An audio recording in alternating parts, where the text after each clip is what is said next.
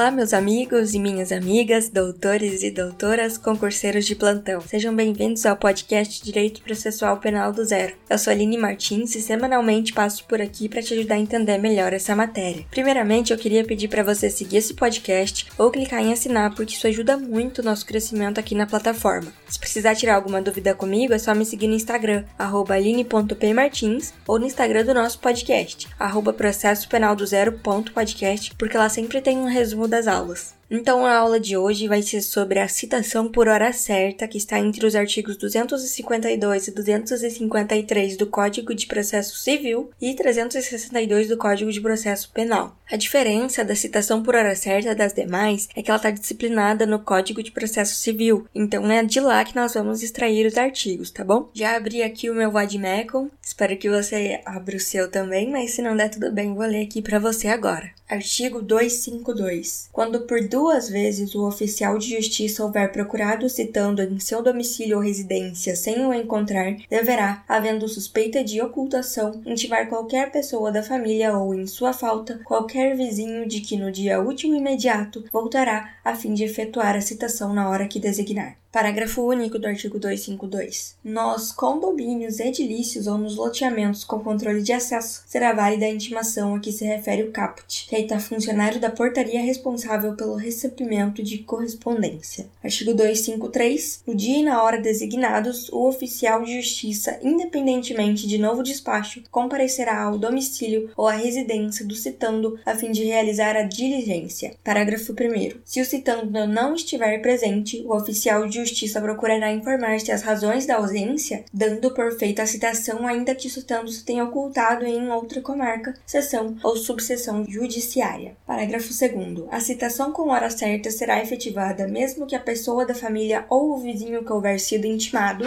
esteja ausente ou se, embora presente, a pessoa da família ou o vizinho se recuse a receber o mandado. Parágrafo terceiro. Na certidão da ocorrência, o oficial de justiça deixará contrafé com qualquer pessoa da família ou vizinho, conforme o caso, declarando-lhe o nome. Parágrafo quarto. O oficial de justiça fará constar do mandado a advertência de que será nomeado curador especial se houver revelia. Agora, no Código de Processo Penal, nós temos o artigo trezentos e sessenta e dois, que diz que, verificando que o réu se oculta para não ser citado, o oficial de justiça certificará a ocorrência e procederá à citação com hora certa, na forma estabelecida nos artigos duzentos e vinte e sete a duzentos e vinte e nove da lei cinco mil oitocentos e sessenta e nove, de onze de janeiro de mil novecentos e setenta e três. E o parágrafo único diz que, completada a citação com hora certa, se o acusado não comparecer, ser-lhe-á nomeado defensor dativo. Então, pessoal, nós podemos perceber que a citação por hora certa, assim como a citação por edital, é uma citação excepcional, porque, via de regra, no processo penal, a citação sempre deverá ser pessoal, né? Mas pode ocorrer de o oficial de justiça compareceu ao endereço que tem nos autos uma vez, ele não encontra, ele vai lá na segunda vez e também não encontra, ele pode informar a pessoa que está lá no local de que ele vai retornar um dia com hora e data marcada para citar seja quem estiver naquele local. Então, por exemplo, se é na casa dos parentes do réu, estando lá a mãe dele, o pai dele, qualquer pessoa vai ser citada no lugar dele, vai receber a contrafé no lugar dele. E é importante deixar claro que o artigo duzentos e cinquenta e dois fala que essa citação por hora certa será no dia útil imediato, aquele segundo dia que ele foi e não conseguir encontrar o réu presente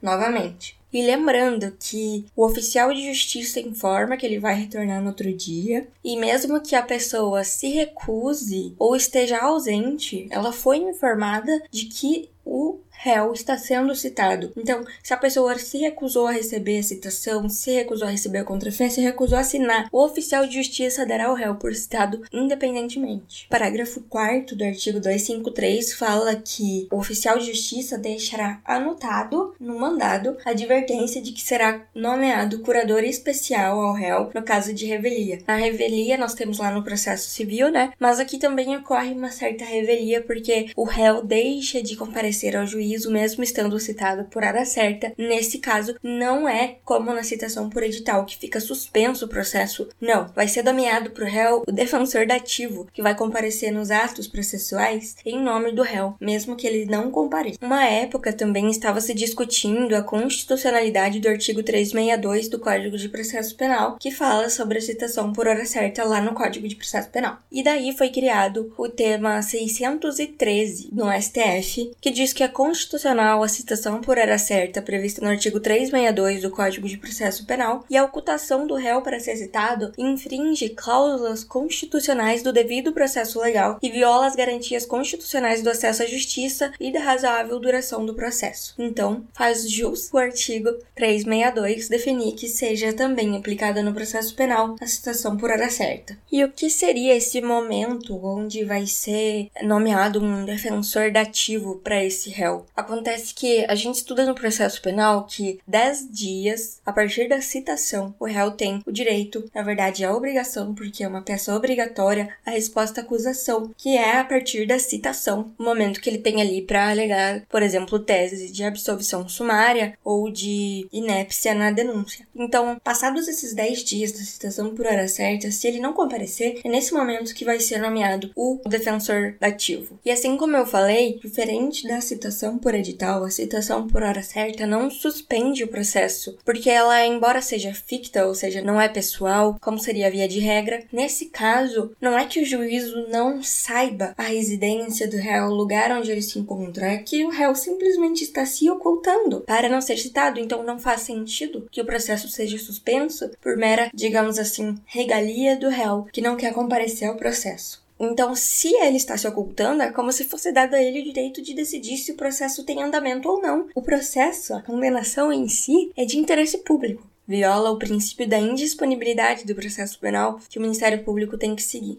Então, pessoal, essa foi a aula de hoje. Eu espero que vocês tenham gostado, que tenha sido útil ao aprendizado de vocês. Um abraço e até a próxima!